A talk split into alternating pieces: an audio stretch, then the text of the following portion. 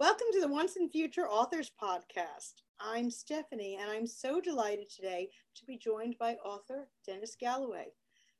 Dennis is the author of many, many books, but his most recent one, The Pen Sultan's Wisdom, is the first in the Dream Traveler's Tales, Book One. He also works with authors to help them to write books and, you know, mindset shift, because it's all about mindset. So I am so excited to have Dennis with us today. Thanks for joining thank, me. Thank you very much. Appreciate it. Oh, thrilled to have you. So, first, before we even get to working with other people, tell me about you. How did you get your start writing? well, so that could be could be another book. Uh, I've always kind of written things, even as a child, you know, poems to my mother or little ideas, little short stories. But I never really got into getting things published until after I retired from another career. Oh. And what I wanted to do was, I had some really good ideas about storylines, and I loved writing westerns. So that was one of the first books I put out. And then I thought, ah, I like writing children's stories. So I wrote a children's story. But those were just kind of my first attempts, although they're good. I really wanted to concentrate on the pen because it, it blocks out a series of stories over time and the idea here was to create an interesting fiction book that also gave you some life principles, you know, do good unto others, uh, follow up on what you say you're going to do, things like that. And so I kind of blended them in to give the story some some value. Absolutely. Would you mind if I asked what you were doing before retirement? Oh, well, usually authors are very creative people. And I was in a very technical field, which creativity, depending on what part of that field you were in. Uh, I was an engineer and I learned about computer chips and devices way back when Apple started and Intel and all those guys. Mm-hmm. So I helped them get it into customers' hands you know, through a couple of ways. One, sales and marketing, and another one was becoming an engineer, an applications engineer, where you get into a little bit of the creativity aspect of it or you help people solve problems with the computer chips. Oh, you're right though. It's it's not a field like you weren't uh, a working playwright or English teacher or something like that. Yes, that's right. Um, so I had to evolve through that period of life. And uh, one thing I did do was I went down to Hollywood for a little while and I was 60 in my 60s. And I said, you know what? I've never tried this. So I went down there and I signed up to be an extra. And there's a lot of process you go through to do that. I thought, well, just throw my hat in the ring. Lo and behold, the day after I put my hat in the ring, somebody called me up and said, Hey, we want you to be on Grey's Anatomy. Show up tomorrow at 4 a.m. at such and such. I went, Whoa, really? So that was a thrill. I, I went through a process of doing that. And then I got involved in some acting for some universities down there that had students that had to create a video, had to create a movie because they were going through the process to become directors. So I ended up with some speaking parts in about three or four different student productions, and that was a thrill. That was a lot of fun. Uh, I decided not to stay down there because, you know, being in my mid to late 60s, this isn't going anywhere. It's just kind of a lot of fun. so I said, no, I got to get serious about writing. So then I really dug in and settled down and said, no, this is this is really where my head is at, being very creative. That's wild. Wow. And that's now you've just enticed a whole lot of people to go to Hollywood and sign up to be. it's another story, I can tell you that. that's for the fun of it. Wow. You know, you are like, I, I love this, the, the poster person for um, life after retirement. I mean, oh, after you're retired, you went yeah, to I, Hollywood. You were in Grey's yeah. Academy. Now you're writing books. I mean, I just, I just changed. yeah, kind of yeah. makes you want to retire. Everybody, doesn't it? It makes us all want to retire. I mean, except for me, because I already do what I like to do. Oh, there you go. You found it. You found it. All those engineers out there, they're like. Yeah. They're looking at you saying, That's the dream, man. That's the dream. Sure. If you change your mind shift, which is what I did, and then dug into those childhood dreams, the things you, you always wanted to do, or the things you were you had to put aside because now I got to go to work.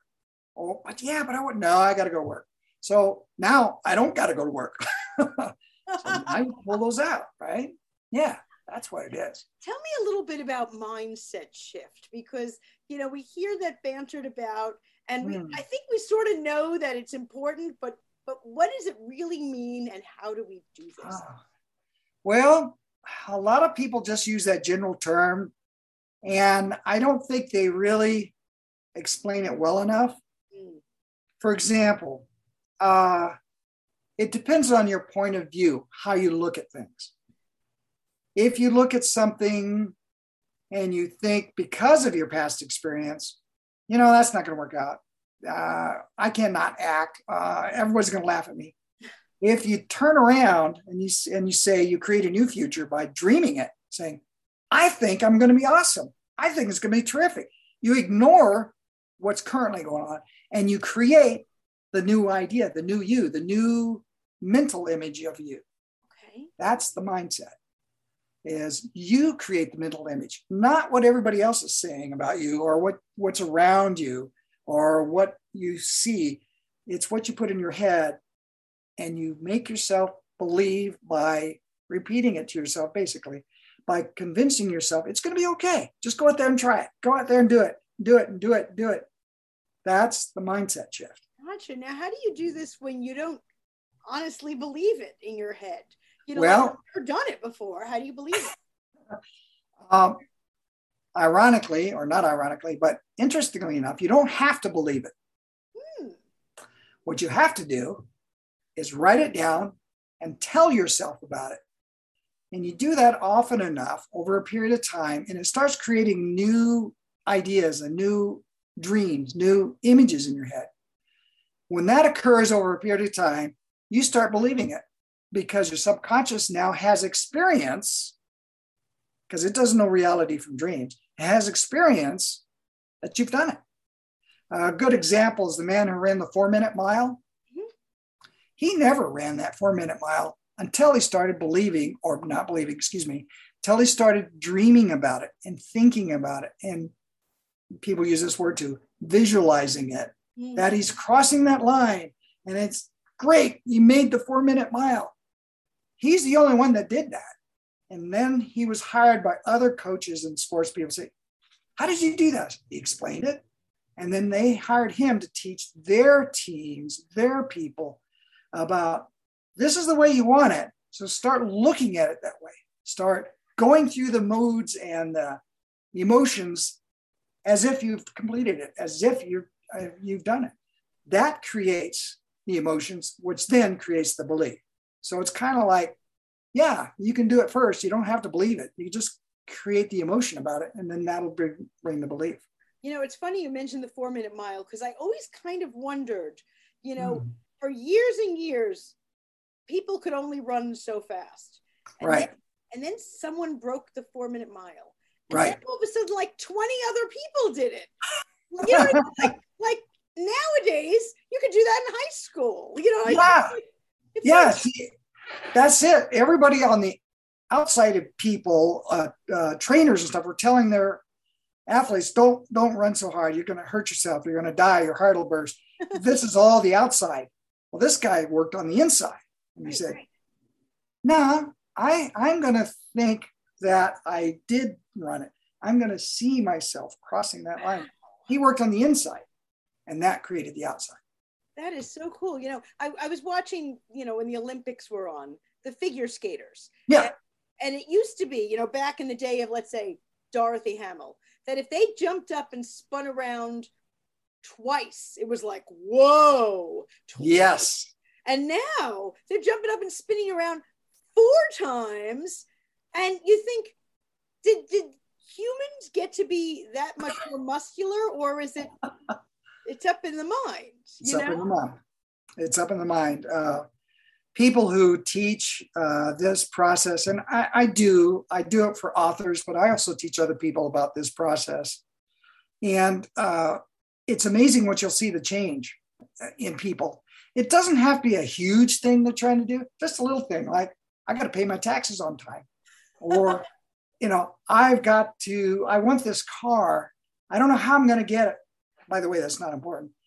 Uh, but I want this car. and I I know what it touches like. I know what it smells like. I know what it, I dream myself driving it.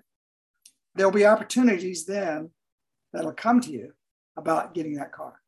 So it, it's incredible. It's it's like I kind of knew that, but I didn't. I couldn't put it in words because all my life I've been able to think that way, and things happen. And I thought, oh, I was just lucky. I thought oh, I was just lucky. No, luck has nothing to do with it. And that's what I've recently discovered. So, so Dennis, you heard about my car that I want, huh? yeah, got to put the picture on the wall. And I, have had my eye on a, on a red convertible sports car. I need to awesome. Put, I need to put a picture on the wall, and I have to picture myself driving the car. That's right. Your hair blowing back. You I know. like it. I like yeah, it. your sunglasses. Yeah ooh, I'm all about it. I like this. And then and then eventually it's going to be in my driveway. That's it. That's it. You'll see it there. Yeah. Now, now, how do you do that with an author? When people come to you about a book, how do you how do you do that? How do you get them to see it? Well, um, and you don't have to give away secrets here. I'm a big for no secrets. Okay. Uh, essentially, it's the same process uh, a lot of times people will think about writing a book, but they never start. And when I ask them and talk to them about it, it's because somebody said to them when they were a kid, that's a terrible story. Mm. Don't bother with it. Or, no, you have to learn to be an engineer to make a living. Then you can write books. You know, yes, I've heard that. so sometimes it's a a belief that was instilled in them when they're young. Other times it's, well, they tried to write a book and they sent it to a big publishing house and they said, nah, we don't want it. Things have changed. You don't have to do that anymore. Right. So there's been a lot of discouragement. The process starts with why do you want to write it? Why are you passionate? Are you passionate about it? Uh, and you've got to get that down. Then you've got to start seeing what is it going to look like? Mm. If you can't actually draw it out or see an image of it on the computer, get a book and make a cover, draw the cover, put it around, and hold that book up in front of something, take a picture and point to it. That's your book. So you start seeing yourself having completed it. You have it in your hands. That starts the process of the mindset shift. So I help people go through exercises like that uh, understand okay, so now that I believe, what do I do next? So we talk about that and help them get a clear idea of where they're headed, what things they're going to challenge with, some ideas and strategies to get through those challenges, and it's done. Fantastic. Just like that. Yeah, it happens. Do you specialize, shall we say, in um, fiction authors, nonfiction authors, fantasy, sci-fi. I don't know. Does this shift work with special types or all types? Right now, uh, mostly fiction because that takes the biggest struggle. Okay. People who write non nonfiction books can go to Google. There's people who says, "Well, here's the outline. Right, right. You outline your book, and those are your chapters. Uh, you organize it this way, and you put stuff in there.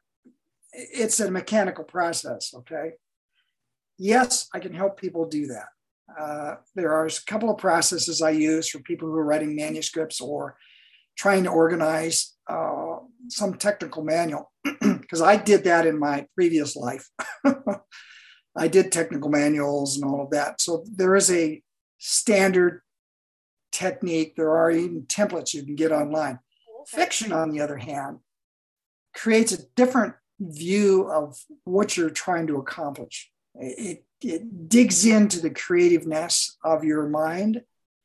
And sometimes those are very weak, and you have to learn how to grow that.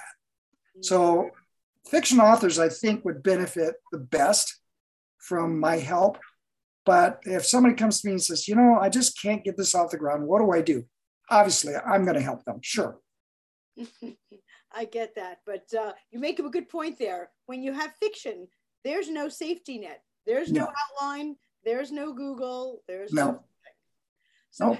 you do it? I mean, you've written what a dozen books already. I mean, yeah, I've written twelve books. And I'm working on I've got about four in the hopper. Um, when I started this, uh, I took a look at two ways of doing it. One is just pure out fantasy fiction, write the story down. And I did. I've got, like I said, I got several in the hopper. On the other hand, I said, well, wait a minute. Uh, why don't I just create these help manuals or other things that are more standard? Like I've got a, I've got a several books out there, uh, inspirational journal, for example, where on each page is an inspiration, and then there's places to write down what you're grateful for each day of the week. Uh, and I've got another one for if you're going to create a recipe for a single person or maybe two, here's where you would put it. I, in fact, I started a website, um, Meals for a Single Person, hmm. because there was such a demand for, you know, I I can't cook for a family. I'm single now, or I don't have a family yet. And yet, all the recipes you get, all the things you buy at the store, family of four, family of six, do this, do that. So that was part of my uh, books were more on self-help type of books. And then about, uh, I guess four right now, three or four are of the fiction type where you have a storyline and characters. And so I enjoy that more, frankly. That's why I'm moving, I'm continuing to move into the fiction writing. Gotcha, gotcha. Well, tell us a little bit about this book here. This is, I know, the first of a series, The Pen. Mm-hmm. And, um, the Dream Traveler's Tale. Well, you got one of my favorite words in the English language right there. Travel. And I know that you are a big traveler too. You've been oh yeah, haven't you? I love it all my life. Where Where's your favorite place that you've been to that that you'd go back to in a heartbeat? Uh, probably a Greek islands.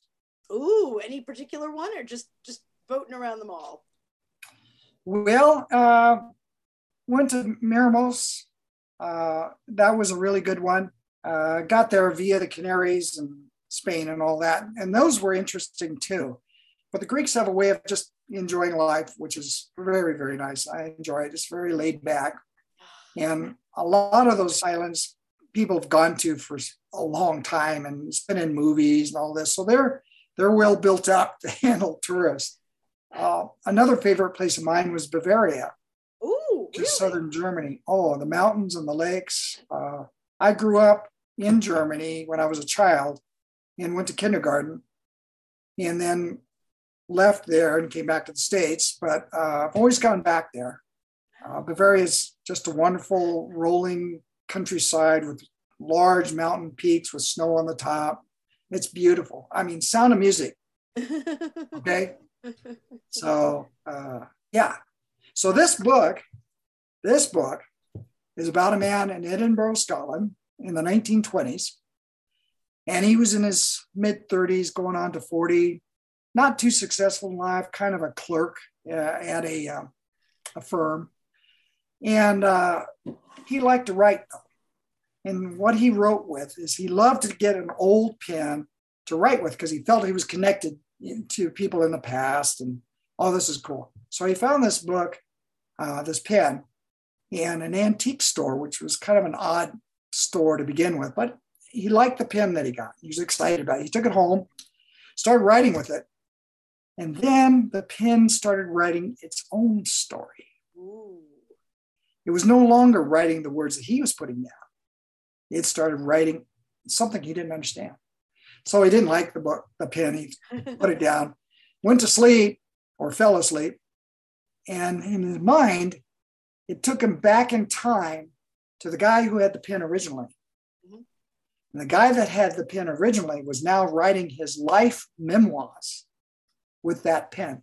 This guy was a sultan in about 900 AD. And he was sitting there writing this pen and when he wrote the words, all of a sudden, uh, the main character, Harold, saw what was going on. He was there. He saw the sand, the camels, the alligators, the battles, the fights. He was there. And when a scene was over, or a battle was over, he would travel back to his current time, Edinburgh, 1920s. And he'd wake up and all of a sudden something's in his hand that he grabbed while he was in his dream travel. And it was in front of him. So he knew he had actually done this transition. So he learned from this man's life. He, he followed him from uh, an escaped orphan, living off the streets of Cairo, all the battles he went through until he became a sultan. He was there all along and he learned the life principles as he went along, you know, be loyal, tell the truth, um, do what you say you're going to do, that kind of stuff. And so he learned from this process and started applying it to his own life, especially the part about if you want to be this, you've got to start thinking about it that way. You got to start seeing yourself as being a writer, for example. You got to see yourself as doing that. And when he did that in the 1920s, it started to become a reality for him. So he saw the reality for the man that he was going along with and watching his life. He applied it to his life and it happened to him. So that's how the book is written back and forth, back and forth, back and forth. And hopefully people will find it entertaining as well as kind of understanding the way you can think about things differently. Wow. Now, this is book one. Um, mm. Book two, I know, is with the editor or finishing with the editor, or at least your portion of it has been written already. That's right. How many books will there be, and how are the books going to be connected? Same well, pen, same character. What are we talking here? We're talking the same concept. Okay. The first character went to an antiques store that he found one night when he was walking around. The second book, this time the main character is a woman. She's wandering around trying to find things because she likes to do that too. And she finds the same weird old store. She gets a different pen this time. And her pen connects her to a man who is a Templar knight so she travels back in time to see his life story. But in this one, it also involves a treasure hunt. Because the story goes that the Templar Knights, when they were destroyed by uh, King Philip back in 1307, he was looking for their treasure. Nobody's found it, except in my book. my book tells them where it is. Hey, and, uh, yeah, they work through clues, they work through uh, different scenarios. So the second book takes place in 1940 in Scotland again, in Edinburgh. There's bombings, uh, there's Nazis, wow. Uh, there is remote regions of Scotland that they have to go to, mountains they have to climb through. It's all there. No, I Very exciting. Ask. Why Scotland? Have you been to Scotland? Do you love it? Yes, I love it. Uh, been there twice, and I like the people there. Uh, there's there's a range of people in Scotland. Uh, they tend to be independent. They tend to be people who like to live on their own, stand up for themselves, and that kind of spirit and and backbone is uh, really appealing. And the characters in it have such an interesting way of speaking that it, it draws you in. Um, so Scotland still has some areas that are very remote and very rugged. Mm-hmm. Um, my family history comes from that area. So I just kind of blended it in because I knew the territory, I knew the region, I knew the people. So it was easier to write about. Awesome. So when people build a storyline, it's easier uh, ideas come to you easier if you have some experience, uh, either the location or the people or the language or something that gives you um, the feeling that, oh, no, I got to tell it this way. Or actually, you know, they better see the flowers that are on the hill like they used to be back in Switzerland where I lived, you know, that kind of stuff. Yeah.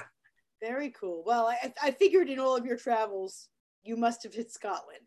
If you oh, yeah so much about Scotland.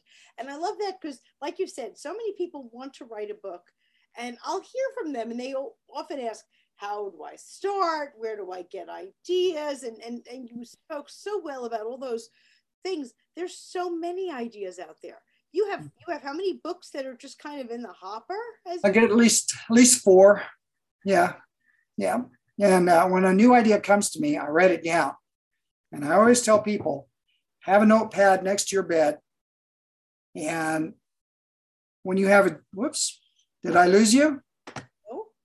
Okay, I had stuff that showed up in my face here. Thank you, Microsoft. Anyway, um, I always tell people to keep a pad next to your bed because inspirations will come to you, and it doesn't have to be a complete, it's just an idea. And it usually happens just about the time you wake up or just before you go to bed. I don't know why. the book, The Pen, came from that.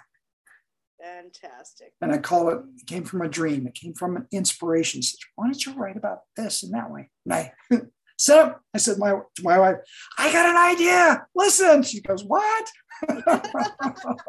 now, do you know how many books are going to be in this series yet or not yet? Uh, right now, I'm working on the third one. Okay. So there'll be at least three. yeah. So when, when Hollywood comes knocking and says, we want to make a movie out of this, I'll say, well, I got two others. How about a nice price on all three? Nice. Absolutely. Love oh, yeah. I've already had people uh, tell me this should be a movie. Uh, I've already had people that read the book said that in their really? in their reviews. Uh, so I'm quite excited about it because I it's going to happen. I yeah. can see it. can you see it? Can you see? Do. do you see you putting on like fancy clothes and going to the movie premiere? Oh yeah, going there and meeting Steel, Steve Spielberg and Ron Howard and you know, and people sitting back going, "Yay, we love that movie." You know, see then I got to ask you, who yeah. stars in the movie? This way we know something about the characters. Cast it for us. Who's going to be starring in this book?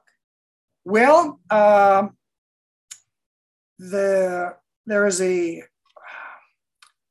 there's a character in this book that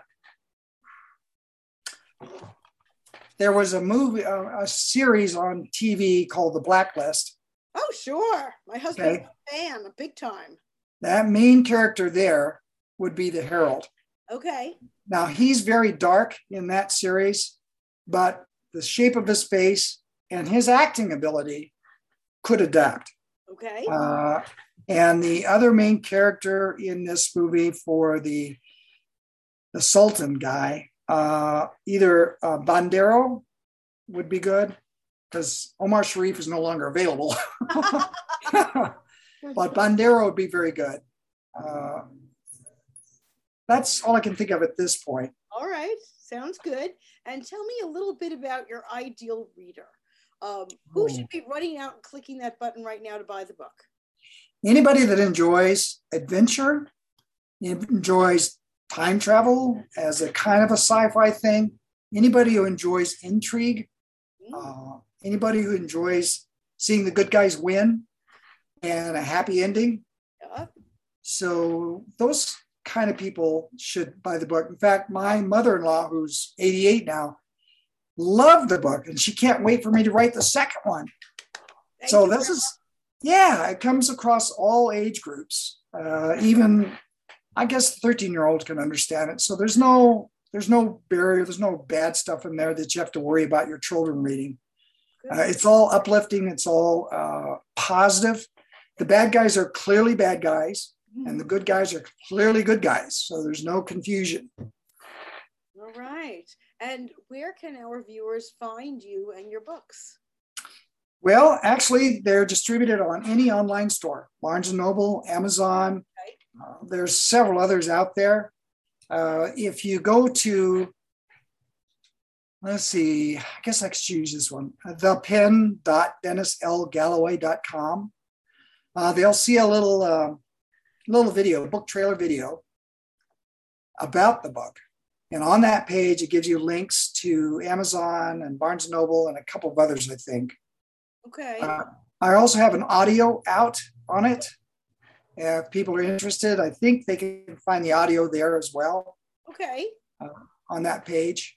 And, and how about if somebody wanted to contact you about a mindset shift? Oh, okay. Well, a couple ways they can do that. Um, they can email me at mastermindsetlife at gmail.com. Nice. Then I can send them a link to my page where they'll get more information and they can actually select uh, the date and time. So if they go to master mindset mastermindsetlife at gmail.com, okay. That's probably the easiest way to do it. I have other links, but I don't want to say something out there when I'm going, did that link break? Yeah, no, no, no. They'll find it from there. Yeah. And um, the again, the page to go see about the book is the pen, one word, right. dot Dennis L. Galloway at gmail.com. All right. The pen dot Dennis L. Galloway, did you say? Yes. Right. Dot com. Dot I mean, yeah, dot com. Did L. Galloway? Yeah, dot com. I'm sorry. Sounds good to me. I even get confused. uh, well, that's the thing. Well, luckily they could just look up the pen, Dennis, Dennis Galloway. Yeah. You got it. You got yeah. it. And I've got, I've got, I know your BookBaby page here. I'm just going to put that up for anyone who's looking. The pen, Sultan's Wisdom. It's the Dream Traveler's Tale, book one. So if you love time travel, if you like intrigue, heck, if you like writing devices, check out the pen. I actually had a friend years ago who collected all sorts of um, different types of antique pens. And I'm listening to your story thinking, damn, I know who should get this book. That's for sure. Let me show you something. Oh, wait, wait, let's look. Ooh. I'll, I'll put it down here so you can see it. Yeah. That's an old pen. That is a very old pen. Where I got this? Where? I got this in an old antiques store. Really? That's all I'm going to tell you. okay, okay. Yeah, I like good pens. Like I, you know, use good, you know, sure, pens, but not like like that. That's a pen. Wow, that's a pen. That's a pen that inspires a book. That's for sure. Absolutely. Well, thank you so much for joining us here. I hope that people find your book and find you about shifting their mindset. That's thank you very much. I appreciate the call and I enjoyed talking with you. Wonderful. Thanks for joining me and happy writing. Good luck with the new books. Thank you. Bye bye. Bye.